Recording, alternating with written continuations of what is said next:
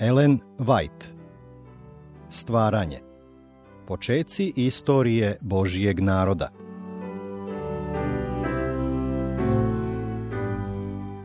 Pedeset i sedmo poglavlje. Kovčeg zaveta u rukama Filisteja. Ovo poglavlje zasnovano je na prvoj Samuilovoj poglavlja od 3 do 7.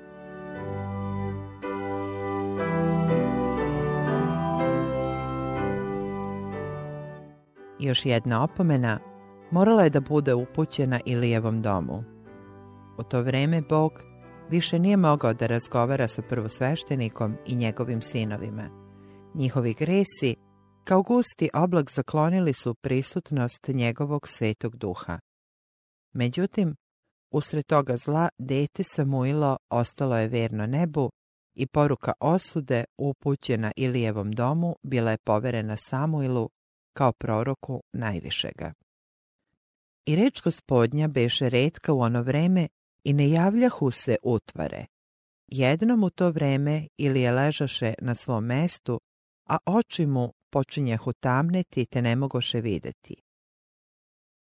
I Samuilo ležaše u domu gospodnjem gde bejaše kovčeg Božiji i žišci gospodnji još ne behu pogašeni.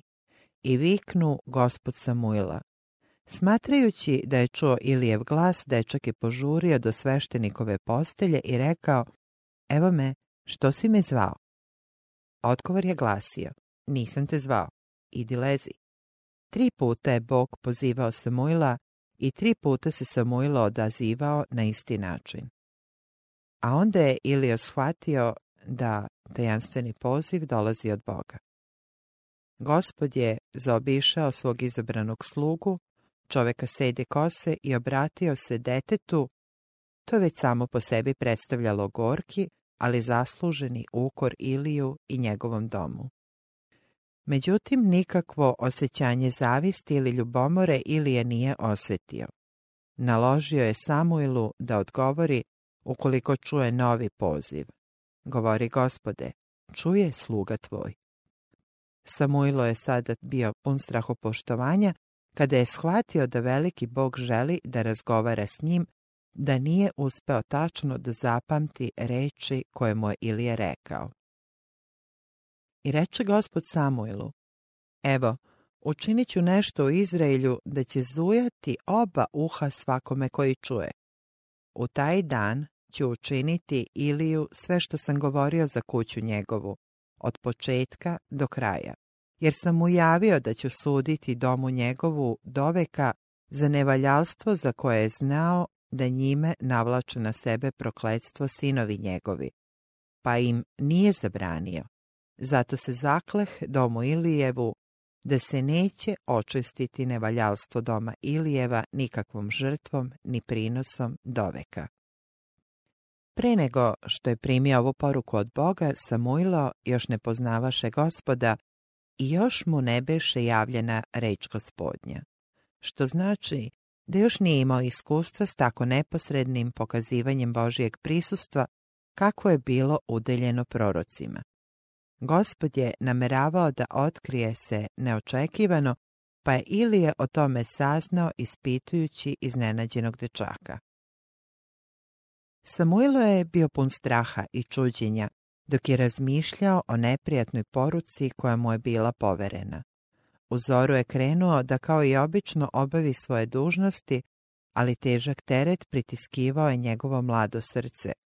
Gospod mu nije naredio da prenese zastrašujuću poruku, pa je ćutao i izbjegavao koliko je mogao. Drhtao je od straha, da će ga neko pitanje naterati da objavi božanske sudove protiv onoga koga je toliko voleo i poštovao. Ilije je čvrsto verovao da poruka najavljuje neku veliku nesreću koja će zadesiti njega i njegov dom. Poznavao je Samuila i naredio mu da verno objavi sve što mu je Bog pokazao. Dečak je poslušao i starac je u dubokoj poniznosti sagnuo glavu pred teškom presudom. Rekao je, Gospod je, neka čini šta je njemu volja. Ipak Ilije nije pokazao istinsko pokajanje. Priznao je krivicu, ali je propustio da odbaci i svoj greh. Iz godine u godinu gospod je odlagao izlivanje svojih sudova.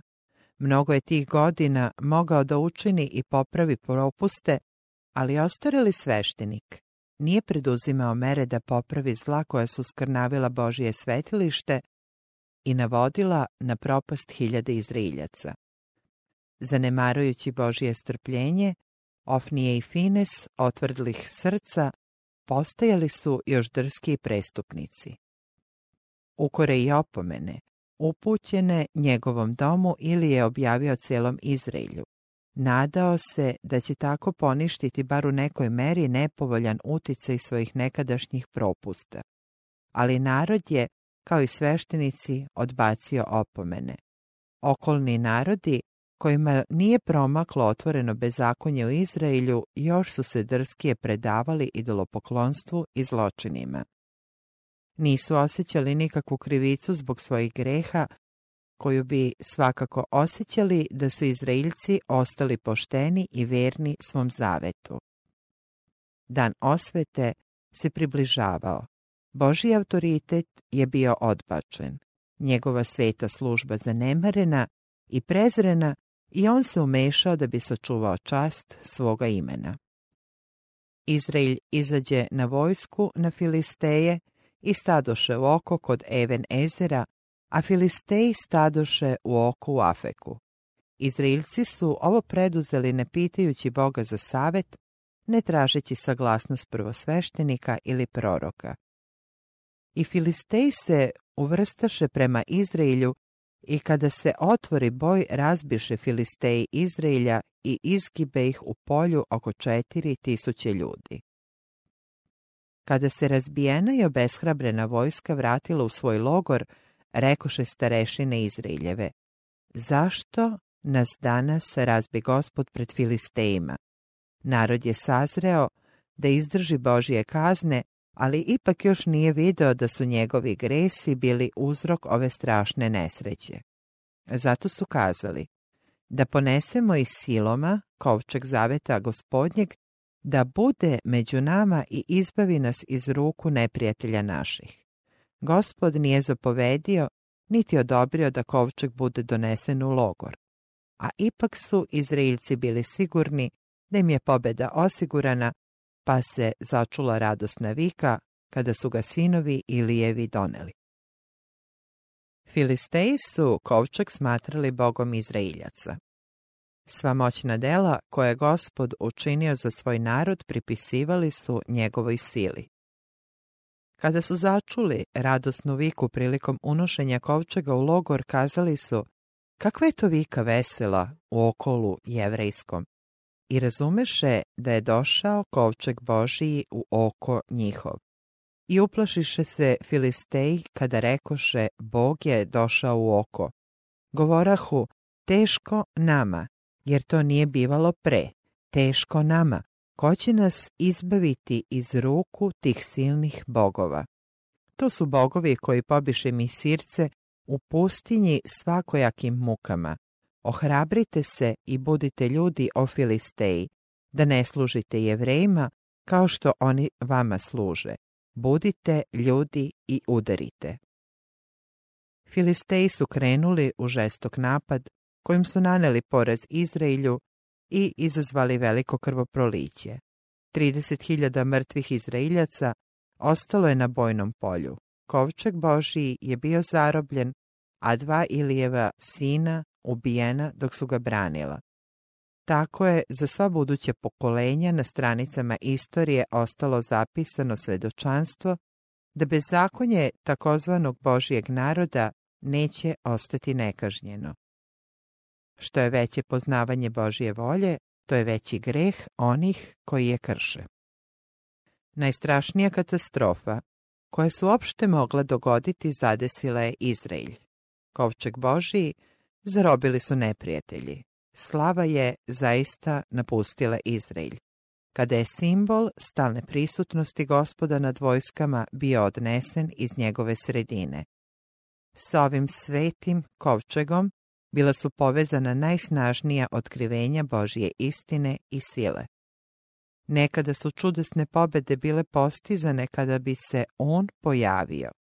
Bio je u senci krila zlatnih heruvima, a neizreciva slava šekine, vidljivog simbola najvišeg boga, počivala je na njemu u svetinji nad svetinjama. Sada im, međutim, nije doneo pobedu. Nije se pokazao ni kao njihova odbrana i zato je u celom Izraelju zavladala tuga. Nisu shvatili da je njihova vera bila samo vera po imenu i da je zato izgubila moć da pobeđuje s Bogom. Božiji zakon, koji je čuvan u kovčegu, bio je simbol njegovog prisustva, a oni su prezreli zapovesti, odbacili njihove zahteve i ožalostili Božijeg duha koji se pokazivao nad njima. Kad je narod poštovao ove svete propise, Gospod je bio s njime i svojom moćnom silom delovao u njegovu korist. Ali kada su Izraeljci gledali samo na kovčeg, ne povezujući ga sa Bogom, ne poštujući njegovu otkrivenu volju poslušnošću njegovom zakonu, nije im mogao pomoći ništa više od običnog kovčega. Oni su gledali na kovčeg kao što su drugi narodi gledali na svoje bogove, kao da on sadrži činioce moći i spasenja. Kršili su zakon koji je čuvan u njemu, jer je upravo njihovo obožavanje kovčega dovodilo do formalizma, licemerja i idolopoklonstva. Njihov greh ih je odvojio od Boga, a on im nije mogao pokloniti pobedu sve dok se ne pokaju i ne odbace svoje bezakonje. Nije bilo dovoljno da se kovčeg i svetilište nalaze usred Izraelja. Nije bilo dovoljno da sveštenici prinose žrtve i da narod sebe naziva Božijom decom. Gospod ne uslišava zahteve bezakonika, jer je napisano Ko odvraća uvo svoje da ne čuje zakona i molitva je njegova mrska. Priča 28.9 Kada je vojska krenula u bitku, Ilije je star i slep, ostao u silomu. Dok je očekivao ishod sukoba, mučile su ga teške, zloslutne misli, jer srce njegovo beše u strahu za kovčeg Božiji. Našavši zgodno mesto, izvan prostora svetilišta, seo je pored puta i iz dana u dan sa strahom očekivao da se pojavi glasnik s bojnog polja. Konačno se neki vojnik, pripadnik Venjaminovog plemena, razrti haljina i glave posute prahom, žurno popeo u strminu koja je vodila prema gradu. Ne obraćajući pažnju na starca, protrčao je pored njega i ušao u grad, donoseći uz nemireno mnoštvo vesti o porazu i gubicima. Plač i jadikovanje doprli su do posmatrača kraj svetilišta. Odmah su mu doveli glasnika. Čovjek je rekao Iliju, pobeže Izrael ispred Filisteja i izgibe mnogo naroda i oba sina tvoja pogiboše, Ofnije i Fines. Ilija je mogao da podnese sve ove vesti bez obzira na njihovu težinu, jer ih je i očekivao. Međutim, kada je glasnik dodao i kovčeg Božiji otet je, izraz neizrecivog bola preleteo je njegovim licem. Pomisao da je svojim grehom osramotio Boga i naveo ga da svoje prisustvo uskrati Izraelju bila je suviše teška da bi je mogao podneti.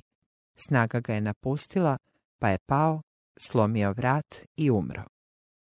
Finesova žena, uprkos bezbožnosti svoga muža, bojala se gospoda, smrt svekra i muža, iznad svega strašna vest da je kovčeg Božiji zarobljen, sve je to izazvalo njenu smrt. Osjetila je da Izraelju propada i posljednja nada, pa je svome sinu koji se rodio u tom strašnom času nadenula ime Ihavod ili bez slave. Posljednjim svojim dahom žalosno izgovorila reči Otide slava od Izraelja jer je kovčeg Božiji otet. Ipak Bog nije potpuno odbacio svoj narod, niti je dugo trpeo likovanje neznabožaca. Poslužio se Filistejima da kazni Izrael, ali i kovčegom da kazni Filisteje. Nekada je Božije prisustvo pratilo kovčeg da bi darovalo snagu i slavu svom poslušnom narodu. To isto nevidljivo prisustvo pratilo je i dalje kovčeg da bi donelo užas i uništenje prestupnicima svetog zakona. Gospod se često služi najogorčenijim neprijateljima da bi kaznio neverstvo onih koji se smatraju njegovim narodom. Bezbožni mogu privremeno likovati, gledajući kako Izraeljice stižu božanski sudovi, ali će doći vreme kada će i oni sami od svetoga Boga koji ne podnosi greh primiti kaznu. Svuda gdje se gaji bezakonje tu će se brzo i nepogrešivo izliti i božanski sudovi. Filisteji su pobedonosno odneli kovčeg u Azot, u jedan od svojih pet glavnih gradova i stavili ga u hram svoga boga Dagona. Smatrali su da će sila koja je do tada pratila kovčeg stati na njihovu stranu i da će ih to zajedno s Dagonovom moći učiniti nepobedivima. Kada su međutim narednog jutra ušli u hram, ugledali su zastrašujući prizor. Dagon je ležao licem prema zemlji pred gospodnjim kovčegom. Sveštenici su s poštovanjem podigli idol i vratili ga na mesto, ali narednog jutra našli su ga čudno osakaćenog kako ponovo leži na zemlji pred kovčegom. Gornji deo tela tog idola imao je ljudski oblik, a donji je bio načinjen po ugledu na ribu. Sad su svi delovi kipa koji su podsjećali na čoveka bili odsečeni, a preostao je samo riblji trup. Sveštenike i narod zahvatio je strah i užas. Ovaj tajanstveni događaj proglasili su ređevim znakom koji najavljuje da će i oni i njihov idol propasti pred silom jevrejskog boga. Uklonili su kovčeg iz svog hrama i smeštili ga u posebnu zgradu. Stanovnike Azota pogodila je zatim opaka smrtonosna bolest. Sećajući se zala, koje je Bog Izraelje poslao na Egipćane, narod je i ovu nevolju pripisao kovčegu koji se nalazi među njima. Odlučili su da ga prenesu u gat. Bolest je, međutim, izbila neposredno posle njegovog dolaska i građani su ga odmah poslali u Akaron. Tamošnji stanovnici su ga dočekali sa strahom i uzvikom. Donesoše k nama kovčeg Boga Izraeljeva da pomori nas i naš narod. Okrenuli su se svojim bogovima, tražeći zaštitu kao što su to već učinili ljudi u Gatu i Akaronu, ali se delo uništenja nastavilo sve dok se očajnička vika u gradu nije podigla do neba. Plašići se da kovčeg zadrže u kućama stanovnika, premestili su ga na otvoreno polje. Usledila je najezda miševa koji su preplavili zemlju uništavajući zemaljske proizvode i u skladištima i u polju. Potpuna propast od gladi i bolesti zapretila je narodu. Kovčeg je ostao u filistejskoj zemlji sedam meseci i sve to vreme Izraeljci se nisu potrudili da ga vrate. Filisteji su sada, međutim, bili isto tako željni da ga se oslobode kao što su nekada bili željni da ga zarobe. Umjesto da im bude izvor snage, pretvorio se u veliki teret i teško prokledstvo. Ipak nisu znali šta da učine. Gde god da su ga premeštili, Božiji sudovi su ga pratili. Narod se obratio svojim knezovima, sveštenicima i vračarima i zabrinuto upitao. Šta ćemo činiti s kovčegom gospodnjim? Naučite nas kako ćemo ga poslati natrag na njegovo mesto. Bilo im je rečeno da ga vrate zajedno s bogatim žrtvama za prestup. Sveštenici su naglasili, tada ćete ozdraviti i doznaćete zašto se ruka njegova nije odmakla od vas. Da bi se odvratila ili uklonila bolest. U stare vremena je među neznabošcima vladao običaj da načine lik od zlata, srebra ili drugog materijala lik koji je predstavljao silu, koja je izazvala zlo ili predmet ili deo tela posebno pogođen njome. Lik bi postavljali na stub ili na neko istaknuto mesto u nadi da će im poslužiti kao sigurna zaštita od navedene bolesti. Sličan običaj i sada postoji u nekim neznabožačkim narodima.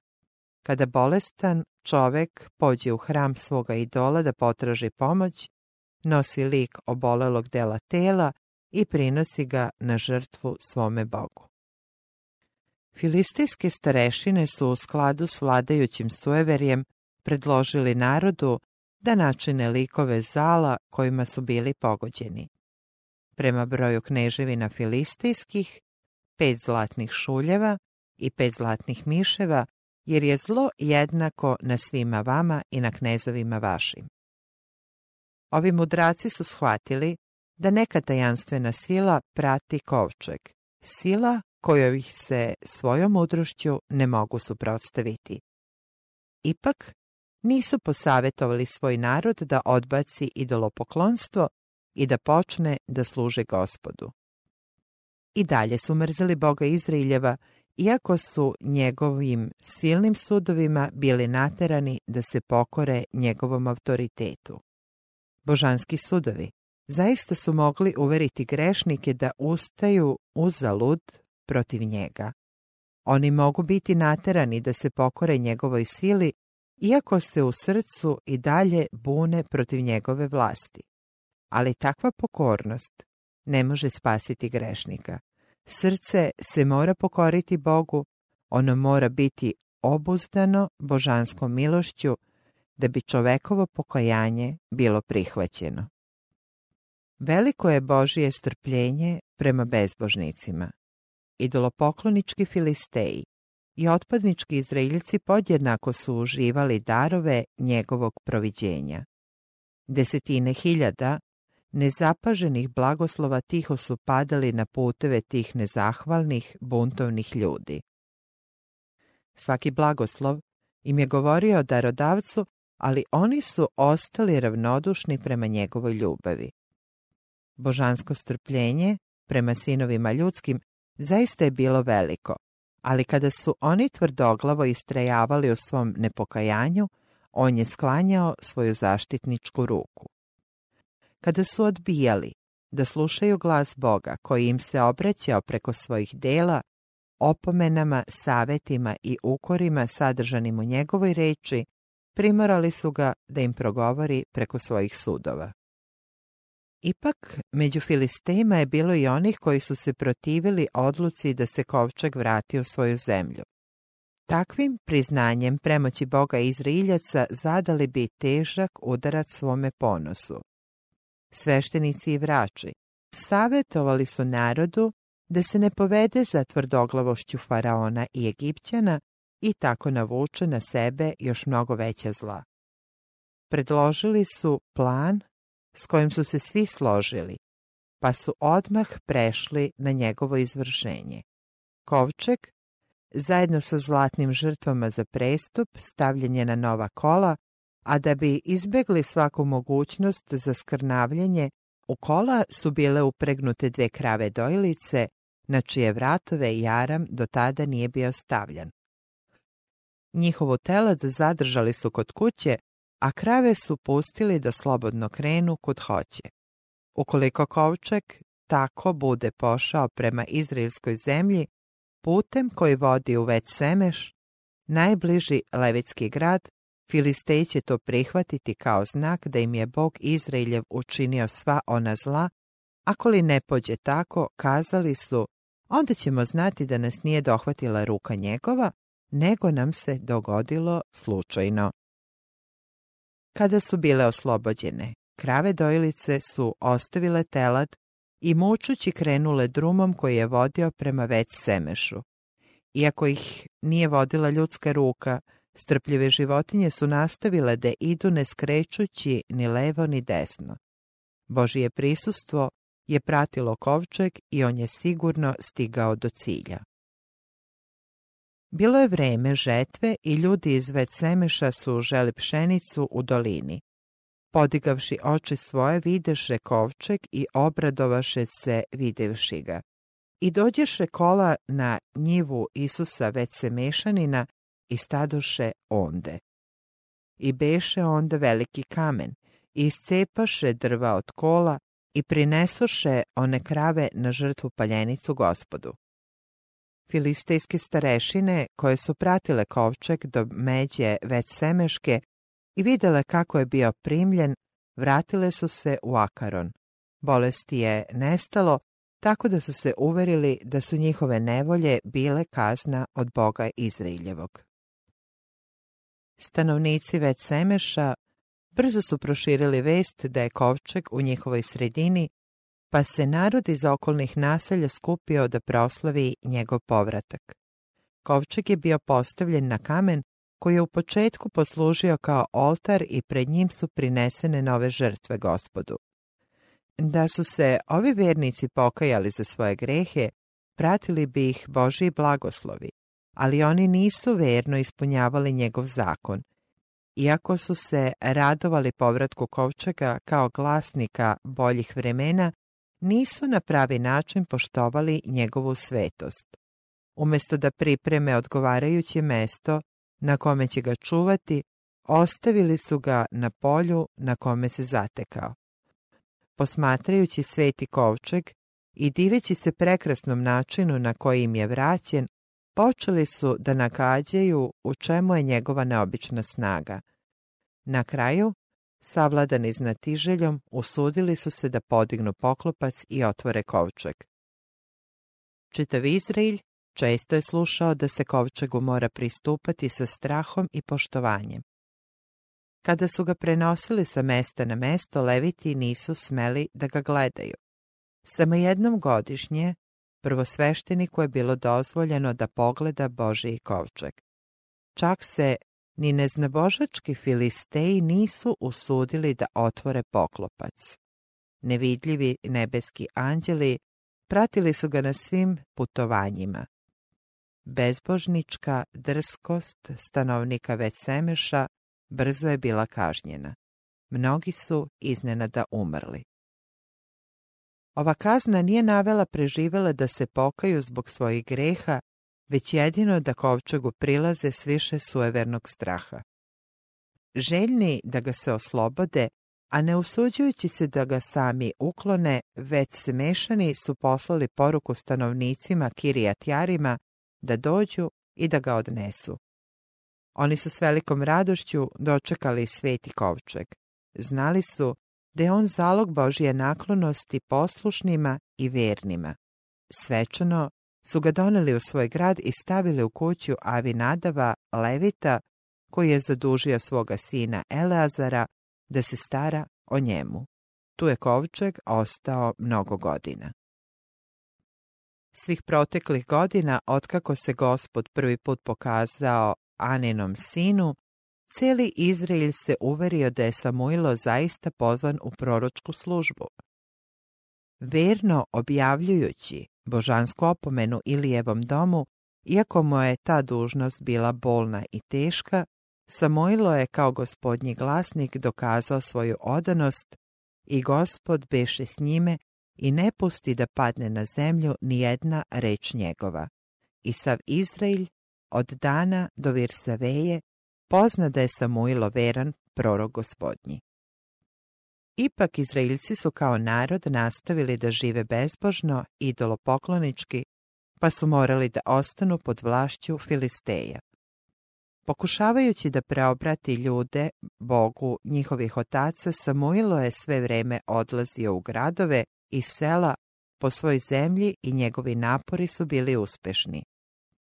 Pošto je 20 godina trpeo nasilje svojih neprijatelja, sav dom Izraeljev je počeo da plače za gospodom. Samuilo im je savjetovao, ako se svim srcem obratite gospodu, pobacate tuđe bogove između sebe i astarte i spremite srce svoje za gospoda i njemu jedinom služite. Prema tome, praktična pobožnost, religija srca propovedana je u Samuilove dane isto onako kako je propovedana dok je Hristos boravio na zemlji. Bez Hristove milosti spoljašnji oblik pobožnosti nije imao vrednosti ni u starom Izraelju. Tako je i u savremenom Izraelju. I danas mora da nastupi oživljavanje one istinske religije srca kako su iskusili nekadašnji Izraeljci. Pokajanje je prvi korak koji moraju učiniti svi oni koji se vraćaju Bogu. Niko ne može učiniti to za drugoga. Moramo pojedinačno da ponizimo svoju dušu pred gospodom i odbacimo svoje idole. Kada budemo učinili sve što možemo, gospod će nam ukazati spasenje. Uz pomoć plemenskih starešina sazvan je veliki narodni zbor u Mispi. Održan je i svečani post. U dubokoj poniznosti narod je priznao svoje grehe i kao dokaz svoje odlučnosti da posluša sve savete, dodelio je Samuilu sudijsku vlast. Filisteji su pomislili da ovaj zbor predstavlja ratni savet i sa velikim snagama krenuli su da rasteraju Izraelce pre nego što potpuno razviju svoje planove. Vesti o njihovom približavanju izazvale su veliki strah u Izraelju. Narod se obratio Samuilu, ne prestaj vapiti za nas Bogu, gospodu našemu, ede bi nas izbavio iz ruke filistejske. Upravo kada se Samuilo spremao da prinese jagnje na žrtvu paljenicu, Filisteji su krenuli u napad. A onda je svemoćni, koji je nekada u ognju i dimu i udaranju gromova spustio se na Sinaj, koji je pred Izraelcima razdvojio Crveno more i načinio im put kroz talase Jordana, ponovo pokazao svoju moć. Strahovita oluja Sručila se na vojsku napadača i zemlju su prekrila mrtva telesa moćnih ratnika. Izraelci su stajali bez reči i puni strahopoštovanja, drhteći od straha i nade. Dok su posmatrali uništenje svojih neprijatelja, shvatili su da je Bog prihvatio njihovo pokajanje. Iako nepripremljeni za bitku, Pokupili su oružje pobijenih Filisteja i krenuli u poteru za beguncima sve do Vethara. Ova značajna pobjeda postignuta je na istom onom bojnom polju na kome su 20 godina pre toga Izraelci izgubili bitku protiv Filisteja, na kome su sveštenici bili pobijeni i Božiji kovčeg zarobljen. I za narode i za pojedince put poslušnosti Bogu je put sigurnosti i sreće, dok put prestupnika vodi jedino u propast i poraz. Filisteji su sada bili tako razbijeni da su morali da vrate Izraelcima tvrđave koje su im nekada oduzeli i mnogo godina nisu bili sposobni da ratuju protiv njih. I drugi narodi su se poveli za njihovim primjerom, pa su Izraelci živeli u miru sve do kraja Samuilove uprave. Da ovo iskustvo nikada ne bi bilo zaboravljeno, Samuilo je između Mispe i Sena podigao veliki kameni spomenik, nazvao ga je Even Ezer, kamen pomoći, i rekao narodu, dovde nam gospod pomože.